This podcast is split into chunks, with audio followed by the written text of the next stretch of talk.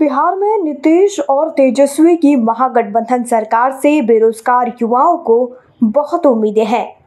स्वाधीनता दिवस के अवसर पर झंडोत्तोलन के दौरान नीतीश कुमार ने 10 लाख नौकरी और 10 लाख रोज़गार का वादा किया था।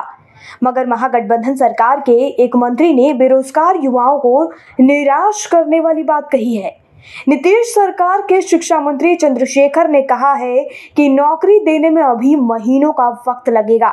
राज्य में शिक्षकों की भर्ती के सवाल पर शिक्षा मंत्री भड़क गए और कहा कि बहाली की प्रक्रिया में भी देरी होगी।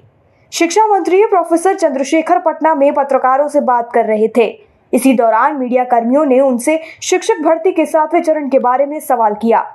सवाल सुनते ही शिक्षा मंत्री उखड़ गए। बिहार में शिक्षकों की बहाली के सवाल का जवाब देने के बदले मंत्री जी केंद्र सरकार पर निशाना साधने लगे।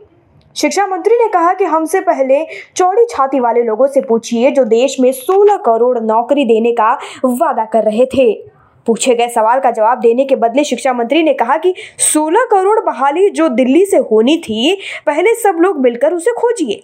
फिर हमसे बात कीजिए।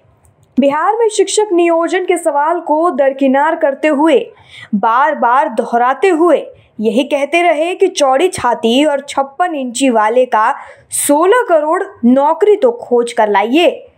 सवाल को डाइवर्ट करते हुए शिक्षा मंत्री ने मीडिया कर्मियों से पूछा कि किसानों की आय दुगनी करनी थी, उसका क्या हुआ?